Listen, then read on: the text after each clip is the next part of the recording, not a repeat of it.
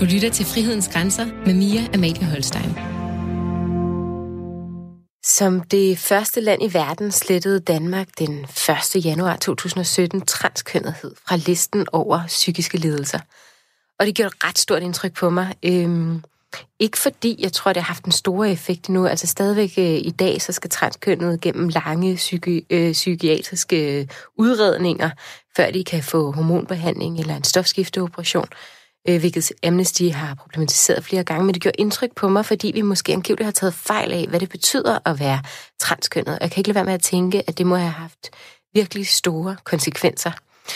Øhm, mig bekendt, øh, så der er ikke forsket super meget i transkønnethed, hvordan de har haft det gennem historien, men jeg kan ikke lade være med at tænke, at hvis vi nu har haft det rubriceret som en psykisk lidelse, jamen så forestiller jeg mig, at deres skæbne har været meget lig den, som den franske idehistoriker Michel Foucault beskriver i Galskabens historie. Han beskriver, hvordan dem, der blev opfattet som det, man dengang kaldte gale, jamen det var en del af renaissancemenneskets kon- konkrete erfaring. De tikkede i gaderne, vandrede på landet, de var i virkeligheden det, man kaldte de udelukkede. I 1500-tallet så kom en ny social praksis frem. Øh, der valgte man at indespærre dem på særlige anstalter sammen med tigger og forbrydere, øh, vagabunder, arbejdsløse og utugtige. Øh, man ville egentlig bringe, bringe dem uden for øh, for samfundets synsfelt, fordi de var de uønskede. Det var også inspireret af den rationelle filosofi, hvor man begyndte at betragte galskaben som fornuftens antitese, og på anstalterne skulle man korrigere moralske brister og genoprette fornuften.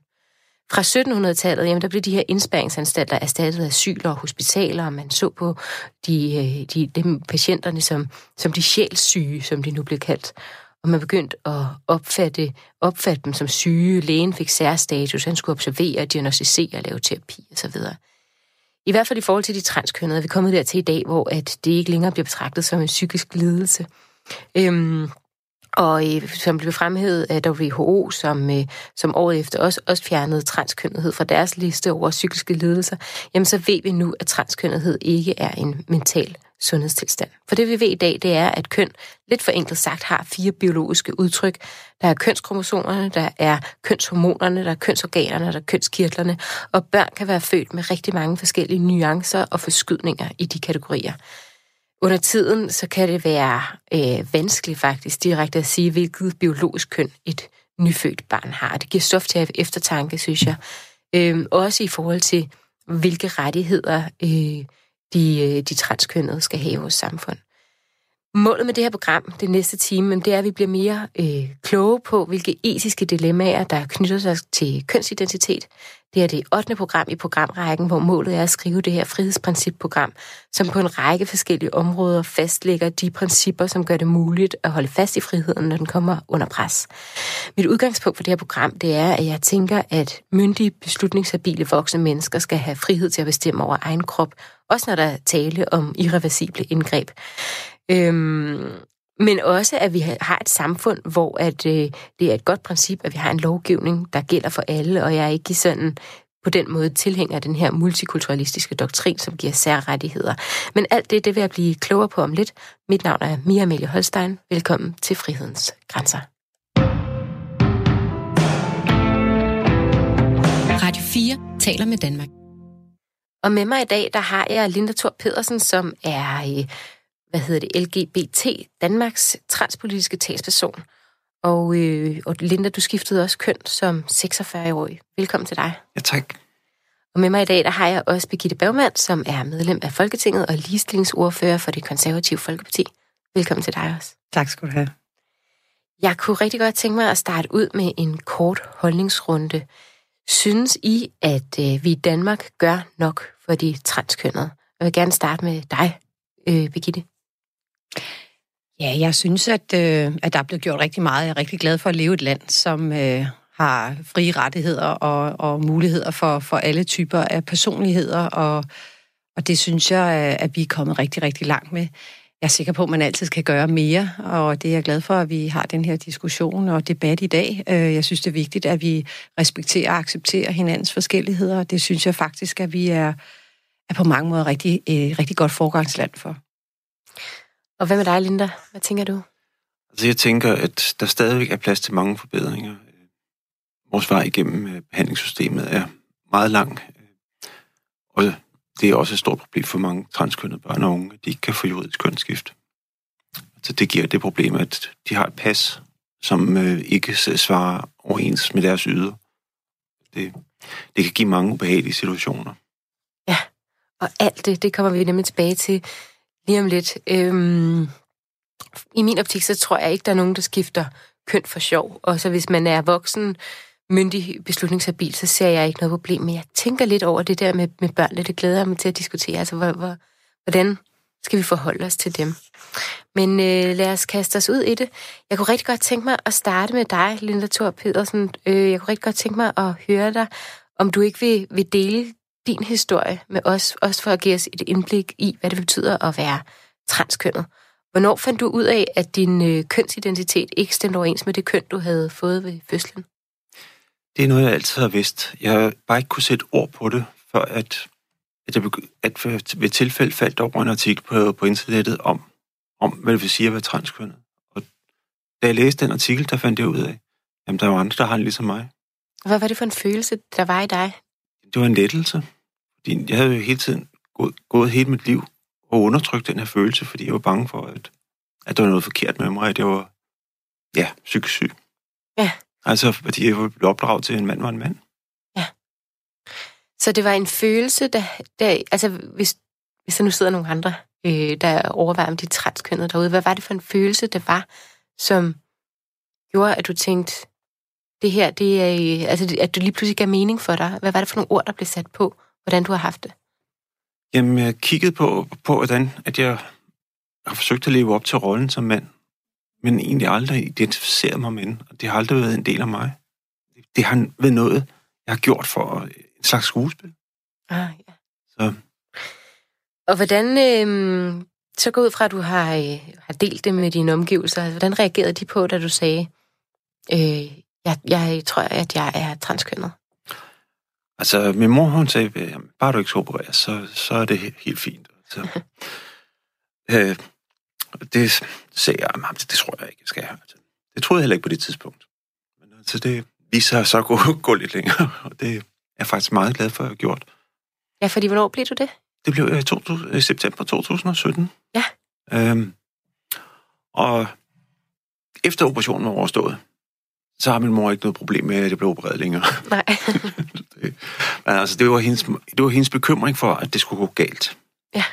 Det, det gjorde det dels også, altså, fordi jeg fik nogle komplikationer, som gjorde, at jeg måtte reopereres dagen efter. Okay. Var det alvorlige komplikation, kom, komplikationer? Altså, det var jo en forbinding, som skulle stands blødning, som ikke virkede, og så i stedet for, så blokerede den for blodet, og så meget smertefuldt. Så så om torsdagen, og så fik jeg for selve operationen, den varede syv og en halv time, og så fik jeg blev reopereret dagen efter på i fire og en halv time. Hold nu op, ja. Jeg, jeg kunne godt tænke mig at dykke lidt ned i, Linda, det her med, øhm, hvordan føler du, at det danske sundhedsvæsen øh, forholder sig til transkønnethed, og hvilke sådan, hvordan oplevede du hele det her? Hvordan er udredningsforløbet, og hvordan oplevede du det? Altså, jeg startede mit forløb tilbage i øh, 2014. Øh, der skete meget siden da. Der oplevede jeg det som meget, øh, meget, meget formynderisk, øh, men øh, udspørgen om en øh, masse personlige detaljer, som egentlig ikke har så meget med kønsidentitet at gøre. Hvad kunne det være for eksempel? Hvad spørger de om det? Øh, Sat du ild til et dyr som barn? What? det er et af de spørgsmål. Nå, okay. Eller et andet spørgsmål, det er, er der nogen der, øh, din familie er homoseksuel, og så var der en mulighed for at kunne sige nej eller ja, og ud fra ja, der var der så en, øh, der stod der hvem. Okay. Så de simpelthen bad en om at angive eventuelt homoseksuel øh, medlemmer af sin familie. Ja. Øhm, det lyder helt vildt, synes jeg.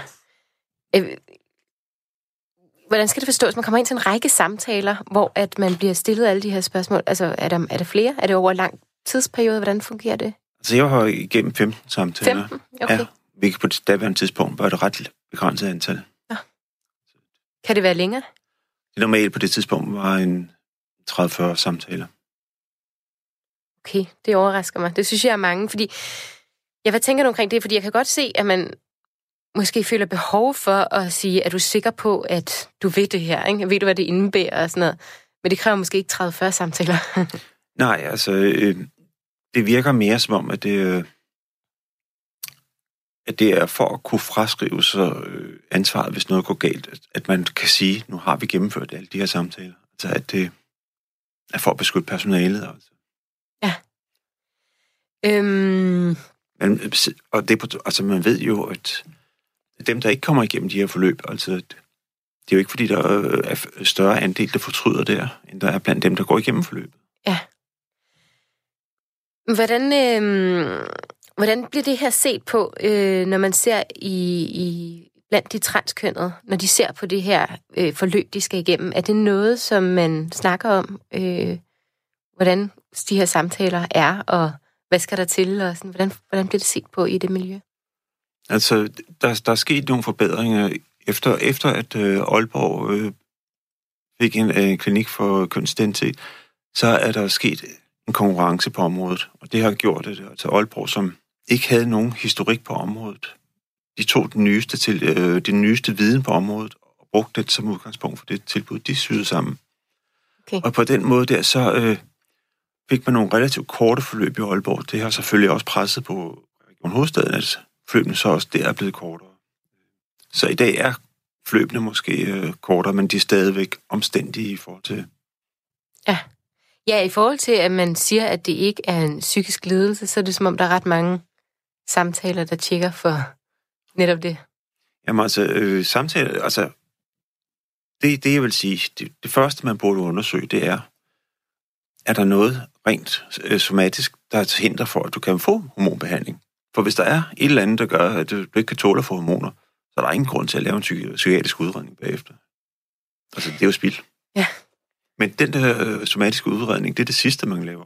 Synes du, der skal være en, øh, en udredning? Jeg synes, at det er fint, at der er et tilbud om rådgivning for dem, der har behov for det. Men at man kunne have det ligesom i England, hvor man har klinikker med for kønsidentitet. Altså, øh, det er den ene måde, man kan gå igennem, og gå igennem et forløb, der svarer til det, man har i Danmark, hvor man kan få, få hjælp til afklaring, omkring øh, hvis man er, er tvivl om, det er det rigtige, man gør. Eller man kan vælge at gå op til egen læge, få en henvisning til speciallæge og komme i hormonbehandling. Uden, uden yderligere. Altså, selvfølgelig vil egen læge jo, jo for, for, øh, vurdere, om man er i stand til at give et informeret samtykke, altså om man er ved sin fulde fem. Birgitte, jeg kunne rigtig godt tænke mig at høre dig her. Øhm, hvad tænker du om den praksis, der er for seksologisk klinik, med alle de her samtaler i forhold til de transkønnede?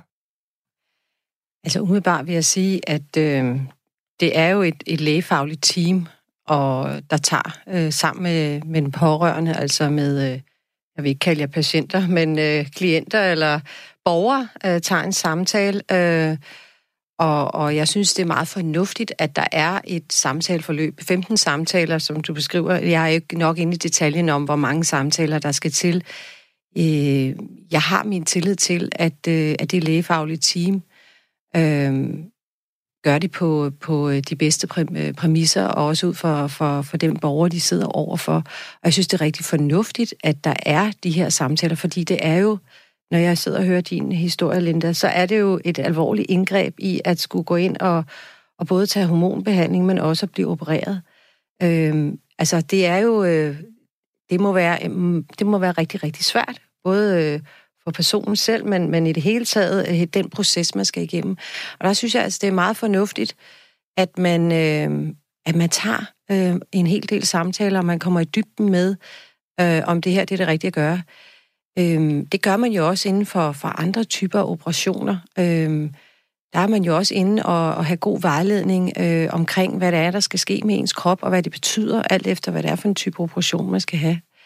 Og der har vi altså øh, i dag et, øh, et specialteam, øh, som, som, som gennemgår det her med den enkelte borger, og det synes jeg faktisk er meget fornuftigt.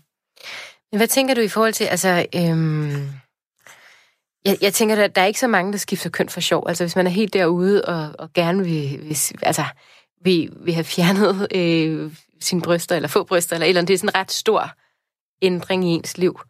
Øhm, så hvis man ellers selvfølgelig er beslutningshabil voksen og sådan noget. Er der virkelig behov for, altså skulle, hvad med den model fra England, at man bare kunne, kunne starte på det direkte med hormoner og så videre? Altså er der virkelig behov for den her vurdering på vegne af de mennesker?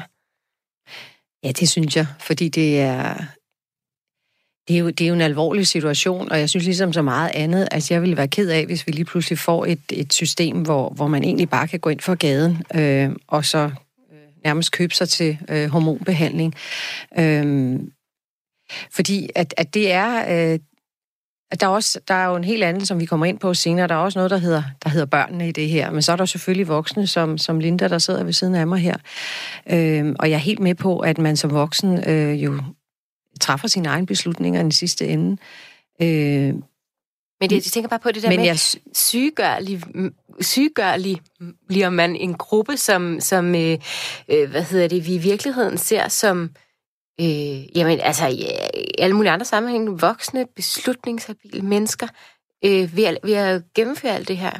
Nej, det synes jeg ikke. Jeg, jeg ser det mere som et omsorg omsorg for, øh, for, for de borgere, medborgere, øh, altså at, at vi, vi tager hånd om, og vi, øh, vi tager nogle dybdegående samtaler. Øh, I mange andre øh, sammenligninger øh, i, i, i sundhedsverdenen, så, så, øh, så skriger folk på mere omsorg, og her drager vi faktisk omsorg øh, for den enkelte borger. Øh, og ja, men jeg kan godt se, nu er jeg jo, nu sidder ja, du ryster på hovedet. Jeg spørge dig, Linda, ja. altså, hvordan opfatter du det? Ser, og, og også miljøet omkring de transkønnede. Føler I det her som omsorg, alle de her samtaler fra Seksologisk Klinik? Hvilken omsorg, vil jeg sige. Altså, altså Seksologisk Klinik, det er, ligger nu under Center for Kønsidentitet på Rigshospitalet. Altså, der, der sker en, en, en strukturændring, men, men reelt er det det samme mennesker, der laver arbejdet. Så det er bare, bare lige for en forståelse. Ja, men, men, ja. men, men, men, men omsorg, øh, nej, det er kontrol. Det er Ja. Altså, man tør ikke nævne, hvis man er i tvivl om, det her er den rigtige behandling eller ej, fordi så ved man, at så kan man godt lægge et halvt til et helt år oven i ventetiden på at komme i behandling. Hvordan det reelt er øh, i dag, er altså meget stor andel af de transkønnede, de starter deres hormonbehandling med at købe medicinen på internettet. Altså sådan selvmedicinering? Ja, og hvis de så finder ud af, at det er noget, de gerne vil fortsætte med, og gerne vil have det kontrolleret af danske læger, Jamen altså, så er det, man starter på forløbet i hospitalsvæsenet. Så det vil sige, at man, man er allerede i hormonbehandling i det øjeblik, at man skal vurderes, om man skal have hormonbehandling. Altså. Så det er egentlig pro forma forløb. Hvad tænker du omkring det? Det virker jo, det virker jo galt. Altså hvis vi, hvis, hvis, hvis vi har sat et system op, hvor folk ikke kan sige, hvad de rigtigt føler, altså også hvis man reelt har tvivl om, om det her er det rigtige eller ikke det rigtige, og, og starter selv på forhånd, det, det virker forkert.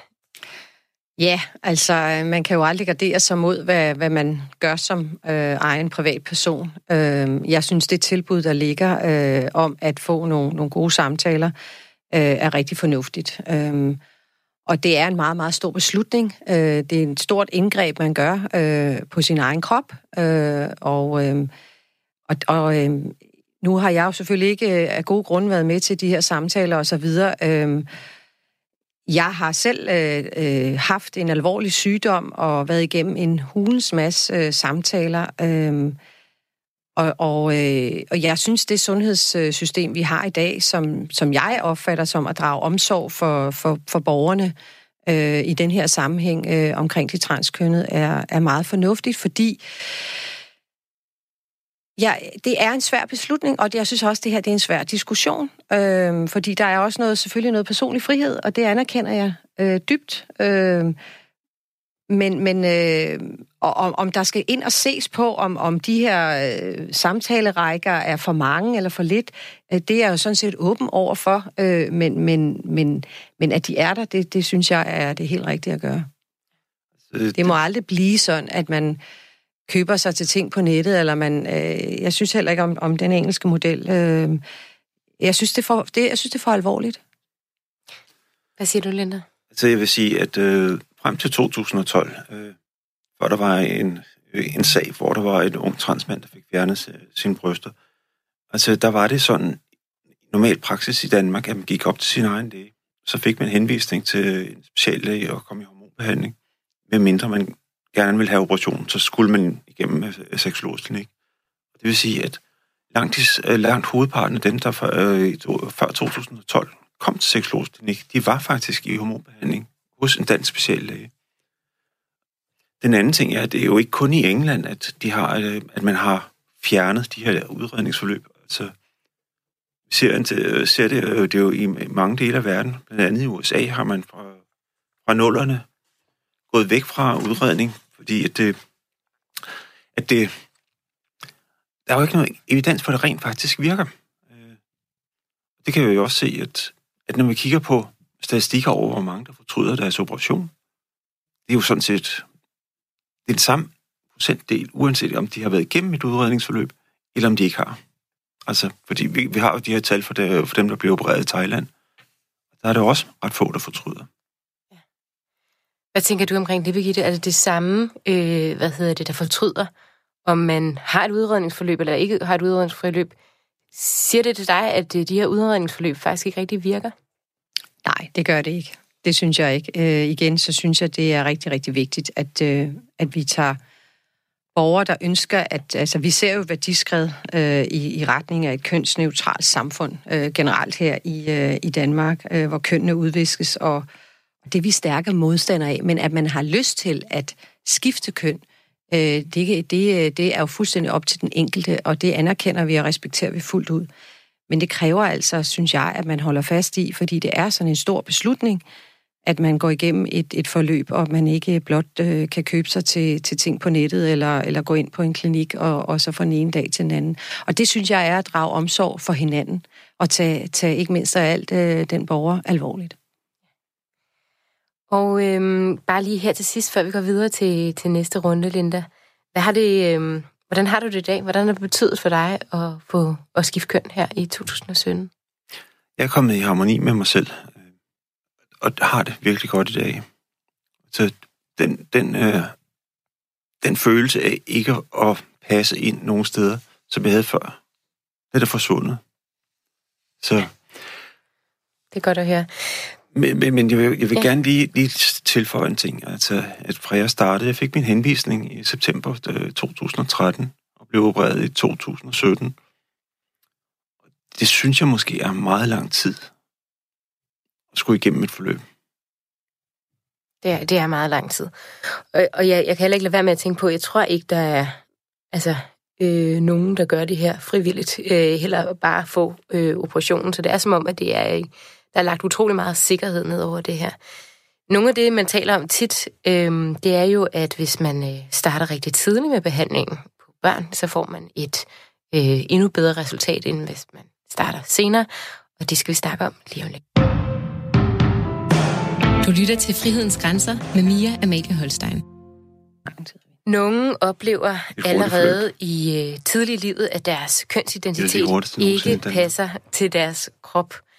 Børn og unge fra omkring 11-12-årsalderen, de, øh, de kan starte behandling med kønsskifte. Uh, behandling foregår øh, ved, at øh, man øh, bliver udredt af en række psykologer, læger, psykiater, så allerede fra den her øh, 12-årsalder, øh, så begynder den unge at blive behandlet med stophormoner, som sætter den biologiske kønsproces i stå og udsætter puberteten. Og fra 16 år, jamen, øh, der kan man normalt begynde at få hormoner fra det køn, man identificerer sig med, altså det, man kalder krydshormoner.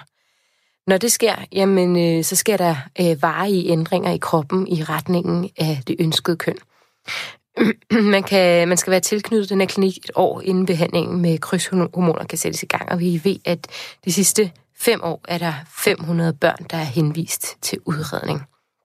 Birgitte, øh, hvad tænker du om det her? Kan man som barn vide, at man har fanget den forkerte krop?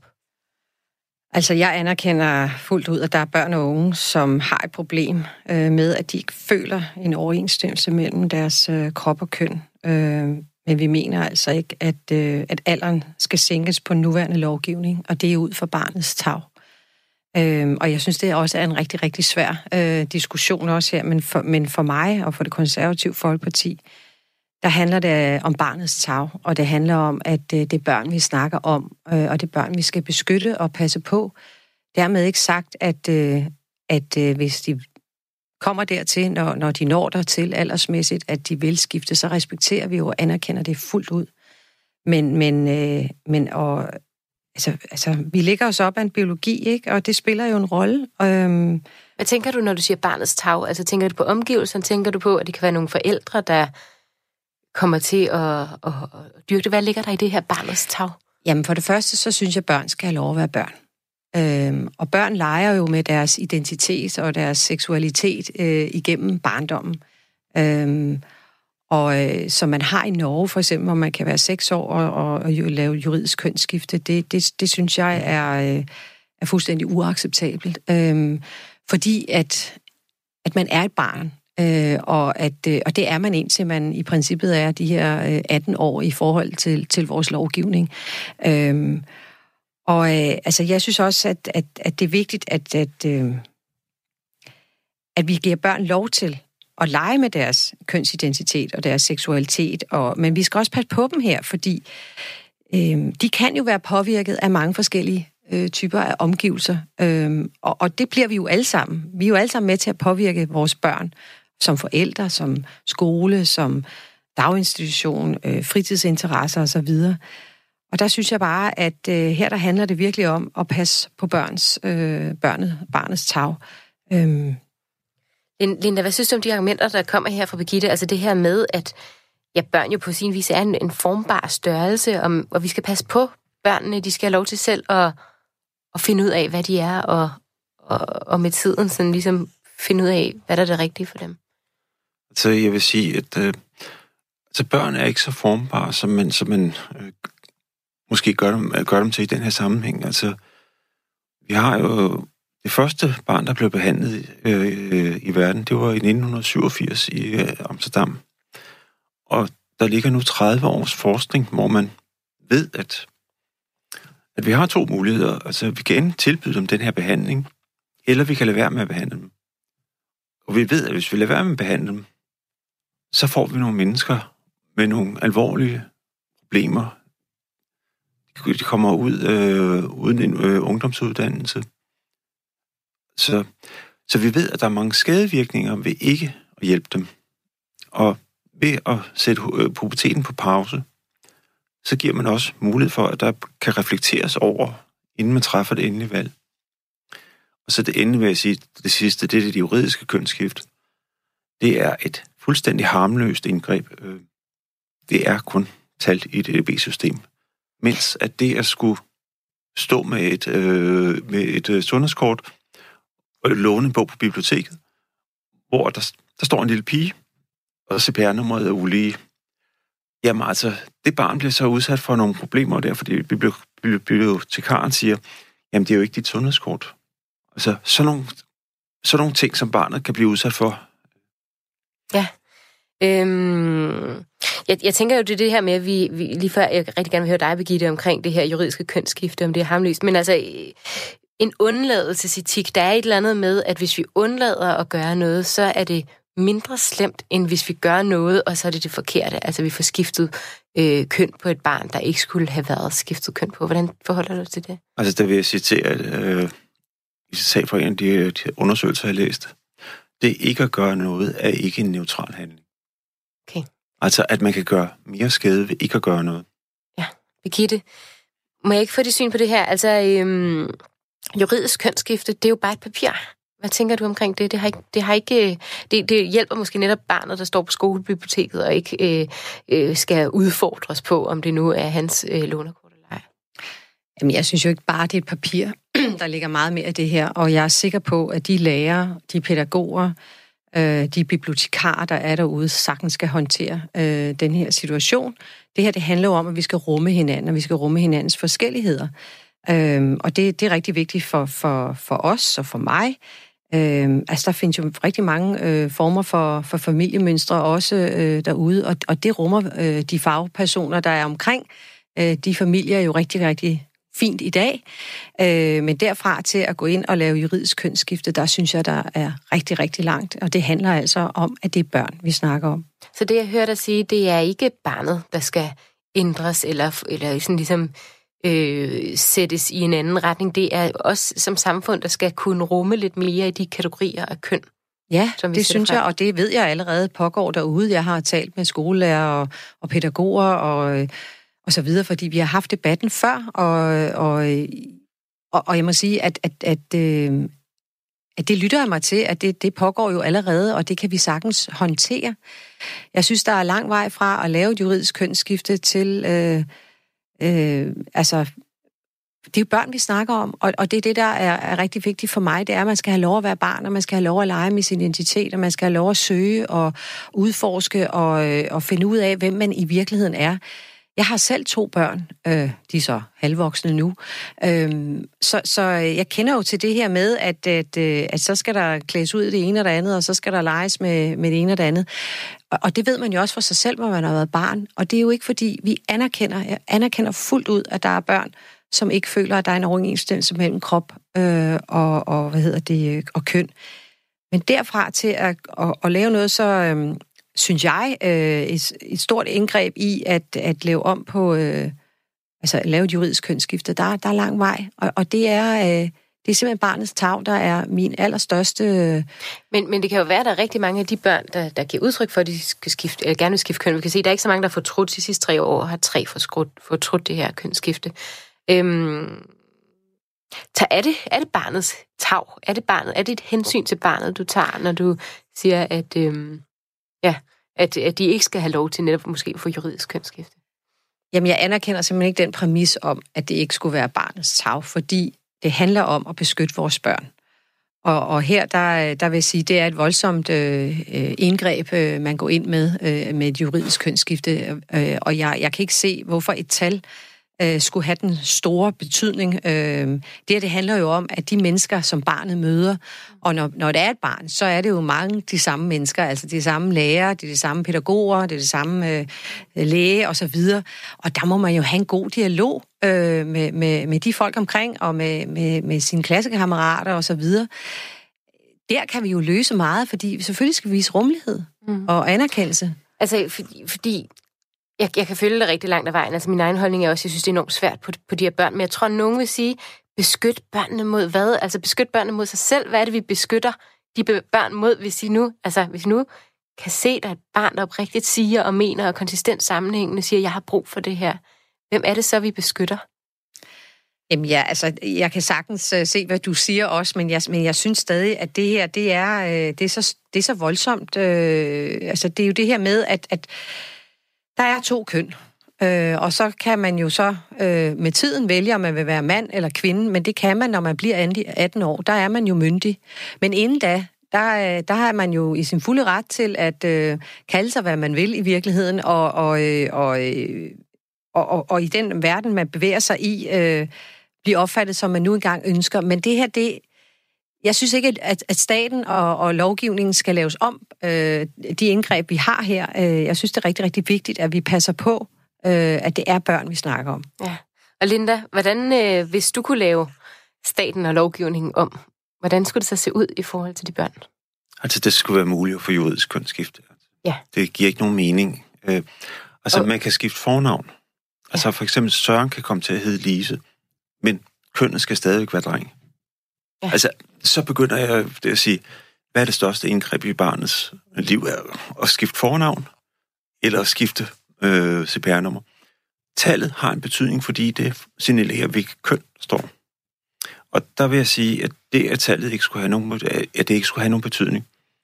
Altså, jeg har hørt en historie om en øh, 14-årig pige, som havde været i Tyrkiet med sin familie, og de kommer så til Kastrup, så bliver tilbageholdt i passet, eller i, i øh, paskontrollen i en halv time, fordi der er en uoverensstemmelse mellem barnets kønsudtryk og så passet. Altså, der, der vil jeg sige, de her børn, de oplever reelle problemer. Det kunne man selvfølgelig gøre ved at sige, øh, løse ved at sige, at jamen, paspolitiet skal ikke tage hensyn til, hvad køn der står i passet, men, men det er måske øh, heller ikke en måde at gøre, på, gøre det på. Man stod i hvert fald på nogle problemer, man kan sige, fordi jeg kan godt forstå, altså jeg har også, på en eller anden måde har vi også brug for, at der ikke kan blive smuglet børn ud af Danmark, at det ligesom forholder ja. sig til øh, billedet, der passede, og så det barn, der kommer med ud. Ikke? Der er jo nogle, nogle ret alvorlige ting, der kan ske der. Men, men hvordan ser du så, hvis nu siger juridisk kønsskifte, det er en, der er måske også en lidt liberal, der kan sige, det kan skifte frem og tilbage. Jeg, jeg kan godt være nervøs stadigvæk, når det er på børn, fordi jeg tror også, man kan forme meget omkring det. Det kan vi komme ind på om lidt. Men hvad tænker du i forhold til de her hormoner og krydshormoner og sådan noget? Skal det også være tilladt helt fra barns ben, eller skal der være en aldersgrænse her? Det giver ikke nogen mening at have en aldersgrænse på det, fordi at biologien respekterer ikke aldersgrænser. Og der skal det være et lægefagligt skøn, hvornår det er det rigtige at gøre. Ligesom det er i, i, i Holland for eksempel. Altså, har det været sådan uh, siden årtusindskiftet, at der er man gået væk fra aldersgrænserne, fordi at biologien ikke respekterede dem. Og i øvrigt så vil jeg lige gøre opmærksom på, at i Danmark har vi ikke aldersgrænser. Hvad, hvad vil det sige, at vi ikke har aldersgrænser? Altså, der er det et lægefagligt skøn, ja, okay. der vurderer, så det er om, hvornår det... År, hvor... men der er nogen, der får lov før, tænker du? Nej, altså den første vejledning, der blev skrevet på området, øh, der havde man bare skælet til nogle, øh, til nogle udenlandske undersøgelser, der beskrev, hvordan tingene var øh, i Holland i 90'erne.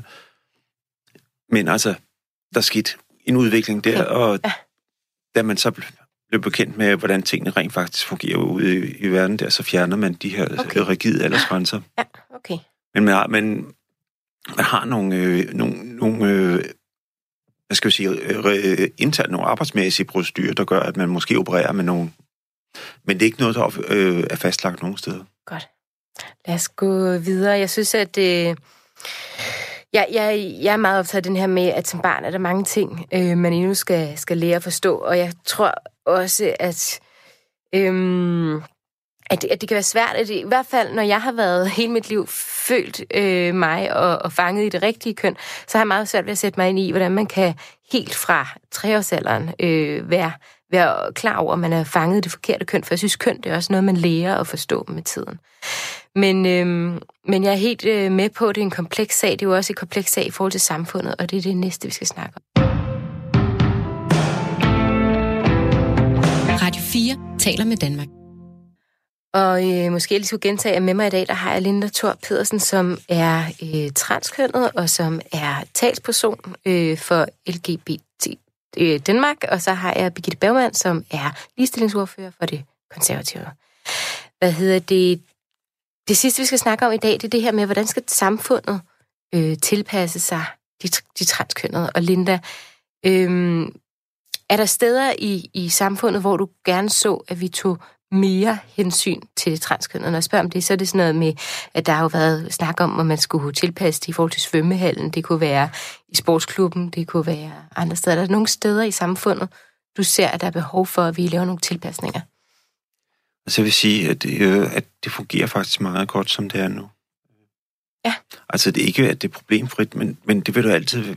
Altså, øh, men, men at mange gange, når der ikke lige er en regel på et område, så finder man øh, en, løsning, øh, en pragmatisk løsning. Ja. Øh, altså, i virkeligheden. Ja, fordi vi har jo haft nogle cases, som for eksempel en øh, transkønnet, der, der øh, havde krop, øh, der så sig som kvinde med krop som en mand, og gerne ville ind i svømmehallen til kvinderne. Og hvordan ser du den øh, situation der?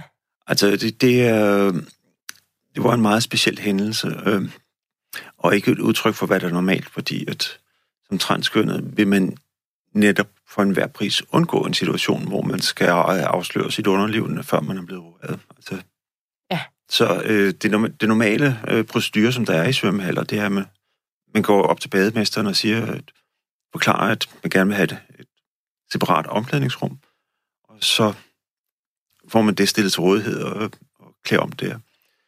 Og det, det var en løsning, man fandt frem til tilbage i begyndelsen af nullerne. Og det har fungeret rigtig godt.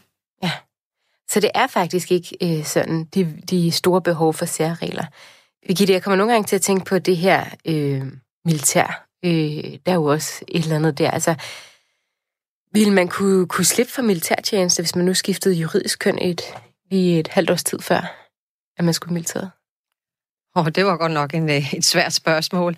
Øh, det, altså, hvis, hvis man har skiftet juridisk køn, og man øh, så bliver til mand, altså nu er det jo både mænd og kvinder, der går i militæret, så, så øh, svaret må være øh, nej.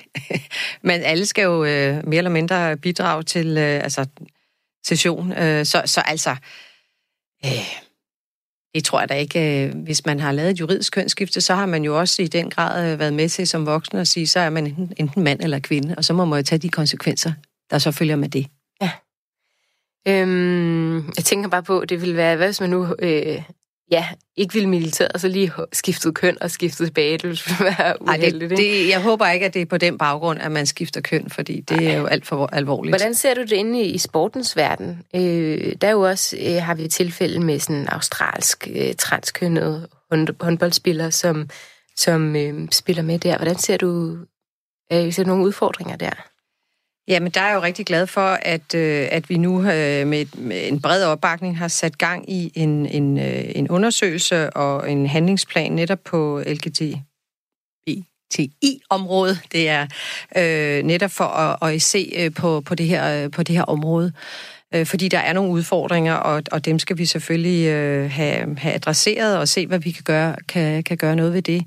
Og jeg synes også, det er rigtig modigt, når, når ishockeymålmanden... Øh, Jon ja, Lee Olsen står frem og, og taler om sin seksuelle orientering. Altså, det er jo så mere øh, på, på det homoseksuelle niveau, ikke? Øhm, men, men som sagt, så, så, øh, så er der en, øh, en undersøgelse, og der, skal, der vi, vi er i gang med for at finde ud af at lave en fælles strategi for nogle konkrete initiativer, som netop kan forbedre forholdene for, for mange det er som om, vi har set en, en opblødelse af sproget, synes jeg. Altså, når man taler forperson øh, i stedet for formanden og så videre. Altså som samfund, synes du, det er den rigtige vej at gå? Nej, det synes jeg ikke. Der må jeg bare sige, at vi skal ikke have svenske tilstand i Danmark. Øh, punktum. Øh, det synes jeg er, er, øh, er at gå for langt. Altså, øh, vi har to køn i Danmark. Og det kan man jo så vælge. Altså, voksne må jo i princippet gøre, hvad de vil. Øh, men vi er ikke bange for at bruge lovgivning, når det handler om børn. Øh, så altså, øh, vi anerkender fuldt ud, at der er, øh, og respekterer fuldt ud, at der er mennesker, som ønsker at skifte køn, øh, og der også er, er mennesker, der ønsker at, øh, at øh, få et juridisk kønsskifte, men, men det ændrer ikke ved, ved vores holdning på, at øh, det er måske, når de bliver 18 år gammel. Linda, hvordan ser du det i forhold til den udvikling med, kalder det, ja, talsperson, eller øh, i stedet for øh, formand, eller forperson osv.? Ja, altså,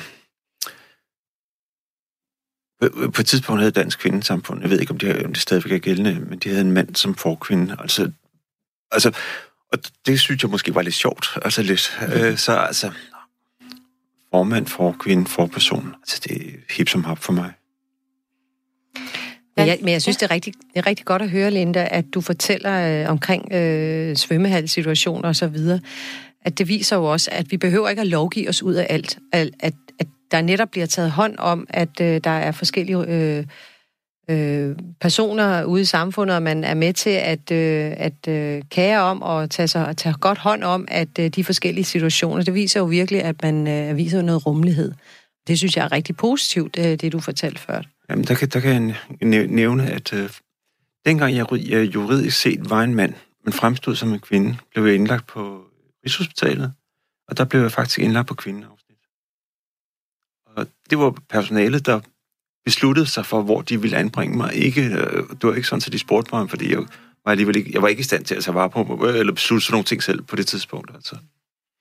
Så, det, så altså, vi behøver ikke så mange regler i det. Altså, folk kan godt tænke selv. Mm. Der er også en ting, jeg er lidt optaget af på det her område. det er, altså generelt så er jeg meget for universelle rettigheder. Der er jo, der er jo, der er jo sådan bevægelser i vores samfund, som rigtig gerne vil lave særrettigheder. Øhm, her tænker jeg ikke så meget på, på transkønnet, men mere på sådan i forhold til etniske grupper, religiøse grupper osv. Øhm, og der er lidt optaget af, at der er en, en filosof, Brian Barry, der har et eksempel, hvor han siger, øhm, hvis nu en turbanklædt sik ønskede at køre motorcykel eller arbejde på en byggeplads, men at han jo ikke kunne bære hjelm, fordi han havde den her turban på hovedet, øhm, så, så er det ikke det rigtige at lave en lov, der fritager sikken fra at bære hjelm, fordi at øh, for det første, så er reglerne ikke diskriminerende. Det er, at han kommer med den religion, der gør det umuligt at øhm, øh, tage hjelmen på. Og for det andet, så øh, er der det med regler i vores samfund, at de netop, altså det er essensen i lovgivning, det er, at øh, man laver nogle regler, beskytter nogle interesser på bekostning af andre. Folk bliver ramt af regler. Altså ligesom rygeloven rammer rygerne, og fartgrænserne rammer de fartglade osv. Jeg synes, der er et eller andet der med, altså sådan, hvordan skal vi lave love, hvornår skal vi lave love? Og det, det synes jeg egentlig også er rigtig rart, at du siger, altså på det her område, vi har ikke brug for særlov, det fungerer fint nok, og hvis der er ting, der er sådan lidt umtåligt, finder vi nogle praktiske løsninger men, men, men ikke sådan, at vi skal til at tilpasse hele vores samfund i forhold til, øh, at nu har vi, altså man kunne sige, nu har vi øh, tre, tre, altså vi har mænd og kvinder, og så har vi øh, for eksempel transkønnet, ikke? Det, altså sådan, for, så vi ikke skulle have det på alle toiletter øh, af de her tre øh, ikoner eller noget. Altså det synes jeg egentlig er, er, er, er, er ret fint, selvom jeg bliver forvirret af det her, øh, fordi når vi siger, at når vi, når vi, når vi bliver meget tydelige på, at vi har jo fundet ud af nu, at det ikke er en psykisk lidelse at være transkønnet, så er det som om, at det måske er lidt den her definition af de to køn i samfundet, at vi er sådan en lille smule gået skævt, da vi startede med at fastlægge de der to køn. Hvad tænker du om det, Birgitte? Er vi gået skævt, når ja, altså, vi fastlagde to øh, køn? Ja, vi fastlagde to køn, men så har vi jo altså så fundet ud af, at der er også nogen, som ikke ligger fast i enten det ene eller det andet køn. Nej, men altså, i min verden er der to køn. Men der findes jo rigtig mange forskellige seksualiteter, og, mm. og det respekterer jeg fuldt ud. Men der er to køn, og det, det, vi kan ikke begynde at udviske øh, kønnene. Det, det giver simpelthen ingen mening. Øh, altså, og, og, og det synes jeg er rigtig vigtigt for den her diskussion, og det hører jeg heller ikke øh, Linda sådan set sige. Øh, men, men altså, øh, at der er to køn, det er, er sådan, det fungerer i, i min verden og, og for det konservative folkeparti. Øhm, og så respekterer vi fuldt ud, at der er forskellige seksualiteter, og, og øh, jeg synes, men du... anerkender du, er den der tredje gruppe, som, som er en lille gruppe, men som, ja, som vi faktisk men, men, men, har svært ved at definere som et køn? Ja, men vi skal jo ikke lave lovgivning ud for så små minoriteter. Øh, vi skal respektere, vi skal rumme forskelligheder her i vores samfund, og det synes jeg er rigtig, rigtig vigtigt, og det synes jeg er et vigtigt signal, som, som øh, jeg gerne vil sende ud til folkeskoler og pædagoger og daginstitutioner og læger, og de gør det jo allerede i dag. Øh, det, det ved vi, øh, men, men vi skal ikke begynde at lave lovgivning om på grund af en meget, meget, vi snakker om et, øh, et par, par hundrede øh, få mennesker, måske øh, op til en, en 2.000 mennesker. Altså, er, er det ikke meget mere? Jeg tror, det er 1-2 procent, så det er 50-100.000 personer. Ja. Nu var det og dem, der så søgte juridisk kønsskifte, det var den, okay. Øh, de okay. tal, jeg gik ja. ind og, og, og refererede til. Altså, jeg synes, vi går jo ind for så få regler i det her samfund som muligt. Vi skal have frihed til den enkelte. Mm. Det, er, det er det, vi står på som konservativ folkeparti. Men den lovgivning, vi laver, den laver jo for, at hvis ikke vi har en ordentlig lovgivning her i vores samfund om, hvordan vi skal opføre os og respektere øh, os øh, over for hinanden, hvor er vi så henne? Øh, og derfor så, øh, når man kommer til landet her, og man har en religion med sig, øh, der er jo religionsfrihed, og, og det er rigtig, rigtig godt. Men øh, når man skal køre motorcykel, så har vi altså en lovgivning om, at man skal have en hjelm på. Ellers så kører man jo ikke motorcykel. Så du er også på de universelle rettigheder. Hvad, hvad tænker du, Linda, omkring øh, det, der bliver sagt her, omkring øh, muligheden for øh, køn, altså det her med, at burde vi, man kan jo sige på en eller anden måde, der vi laver jo sådan flere øh, stier i vores samfund. Vi, tager, vi har, øh, øh, hvad hedder det, øh, sportsarrangementer for, for mænd og for kvinder, men vi har det faktisk også for handicappede. Så vi laver sådan forskellige ting i Jamen, vores altså, samfund. I, i 2021, der er vi jo værtsnation for, øh, for, for Eurogames, altså LGBTI øh, ja. sportsarrangement. Øh, ja. Så, så det, så, så, så, så det, det, det, det findes i forvejen. Ja, præcis. Ikke? Men, ja. Men, det, var men, men, men det med det med lovgivning, altså, jeg kan sige, at øh, der er et enkelt sted, øh, og det er, er i forbindelse med behandlingsgarantien. Der er vores operationer specifikt undtaget fra behandlingsgaranti. Altså, fordi dengang man lavede det der, der tænkte man, jamen det er jo så åbenbart ikke noget, noget der, der er behov for behandlingsgaranti på. Og det, det, det kan man så til godt forstå, at, det, at man siger, jamen det er fordi, det er højt specialiseret, derfor skal det planlægges i god tid. Men det har resulteret i, at, vi, at vores ventetid på operationen nu er fem år. Ah, det er så lang tid. Øhm, altså, godt. det, der, der, der, der synes jeg måske, at man kunne fjerne den forskelsbehandling, der er i lovgivningen. Ja. Du lytter til Radio 4. Der, der, øh, vi skal simpelthen til at videre, fordi tiden den løber. Men øh, jeg kunne godt tænke mig at høre jer sådan helt kort til sidst, hvis vi lige trækker os øh, op over emnet igen. Øh, dansk lovgivning er kun blevet mere og mere liberal i forhold til øh, kønsidentitet. Birgitte, tror du, den her udvikling, er det noget, vi skal forvente fortsætter? Altså, øh, vi skal i hvert fald øh, respektere og rumme hinanden. Og jeg synes, vi skal passe på med at lovgive os for meget ud af, af, af for lidt. Øh, og derfor, det har ikke noget at gøre med, at, øh, Men jeg synes, det her med den personlige frihed er rigtig, rigtig vigtigt. Og så for mig handler det om i den her diskussion, at der er børn involveret. Altså voksne kan jo gøre, hvad de vil. Men når det handler om børn, så er vi altså ikke bange for at bruge lovgivning. Skal der mere lovgivning til? Øhm, lad os se på det. Altså, vi er jo et dynamisk samfund, øh, som hele tiden rykker os. Øh, jeg synes lige nu og her, øh, så synes jeg faktisk, at lovgivningen er fin, som den er. Jeg kunne godt tænke mig noget mere lovgivning i forbindelse med det, med de love, som, øh, som går under fællesbetegnelsen beskyttelseslovene, som beskytter mod diskrimination. At kønsidentitet og kønsudtryk blev tilføjet som beskyttelsesgrunden. Vi er omfattet af de her regler via øh, nogle øh, konventioner, vi har tilsluttet os.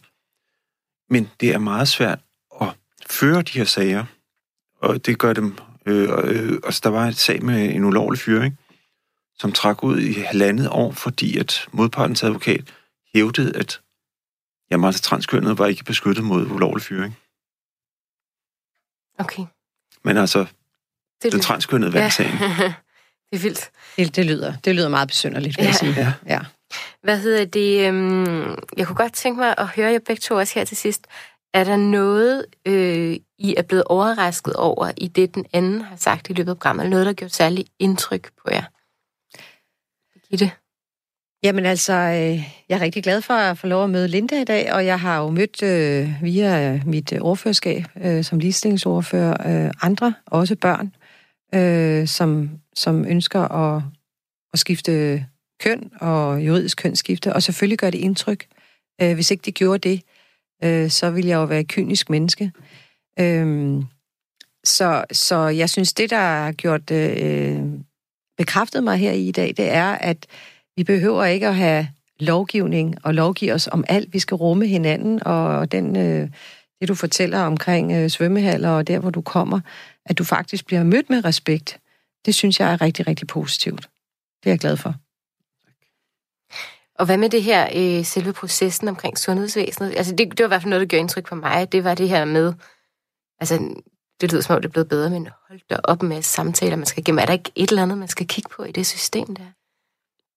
Altså, øh, jeg er jo ikke sundhedsordfører, så jeg jeg kender ikke i dybden, øh, hvad, der, hvad der egentlig foregår. Øh, jeg, øh, jeg har tillid til, at, at, at den proces, der er, øh, Øh, er fornuftig, øh, fordi jeg synes som sagt også, øh, når man ser på det sådan udefra ind, at, at det er en meget, meget alvorlig sag, øh, og jeg er sikker på, at det ikke er for at genere. Jeg kan godt forstå, hvis man øh, at man føler, at det nærmest bliver som et forhør, men, men, men det handler jo om en proces, man går igennem, og det handler i sidste ende også om, for at være helt ærlig, det er jo samfundets penge, det her, og igen øh, er det dyre operationer. Øh, altså, vi skal jo være helt sikre på, at et, at personen er helt sikker på, at vedkommende vil det her, for det er et meget, meget alvorligt indgreb, før vi gør det her. Det synes jeg er... Der kan, der kan en samtale for meget måske ikke være for lidt. Ja, der kan jeg godt være med dig. Nu snakkede vi sidste uge i det her program om prioritering af sundhedsvæsenet. Der skal man selvfølgelig også lige diskutere, hvem der skal finansiere det. Lad, lad os lade det være over til et andet program. Jeg kan godt tænke mig lige at høre dig til sidst, Linda, her. Er der noget, du har gjort indtryk på dig i forhold til det, vi har snakket om i dag? Noget, du er blevet overrasket over? Mm, det er svært at sige. Øh, måske, at vi egentlig faktisk ikke er så langt fra hinanden. Ja. Det, det overrasker mig lidt.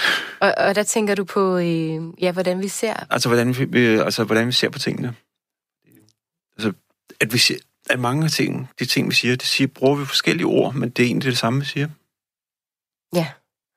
Og det handler vel i virkeligheden om det her med, at som, som rigtig mange mennesker sådan heldigvis har det, at, at et hvert menneske skal jo have ret til at være, hvem det er. Øhm, og så længe, at øh, vi ikke begrænser hinandens frihed, så skal vi jo altså være her i verden.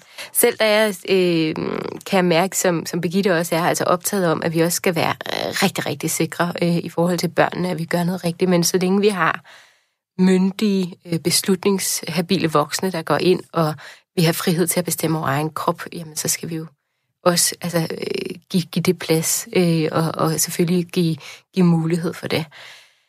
Øh, med det, så vil jeg rigtig gerne sige øh, Linda Thor Pedersen og Birgitte Bergmann, tusind tak, fordi I kom i dag og delte jeres tanker med os. Øhm, og til alle jer, der lyttede med, jamen så vil jeg rigtig gerne høre, om der er noget, I mener, I har overset i debatten i mit frihedsprincipprogram, eller om I har idéer til fremtidige programmer. Hvis I har det, så skriv til os på frihed radio4.dk. Og med det så er Frihedens Grænser slut for denne gang. Til rettelæggelsen stod Jeppe Rets Husted for, og jeg hedder Mia Malie Holstein. Vi vender tilbage i næste uge.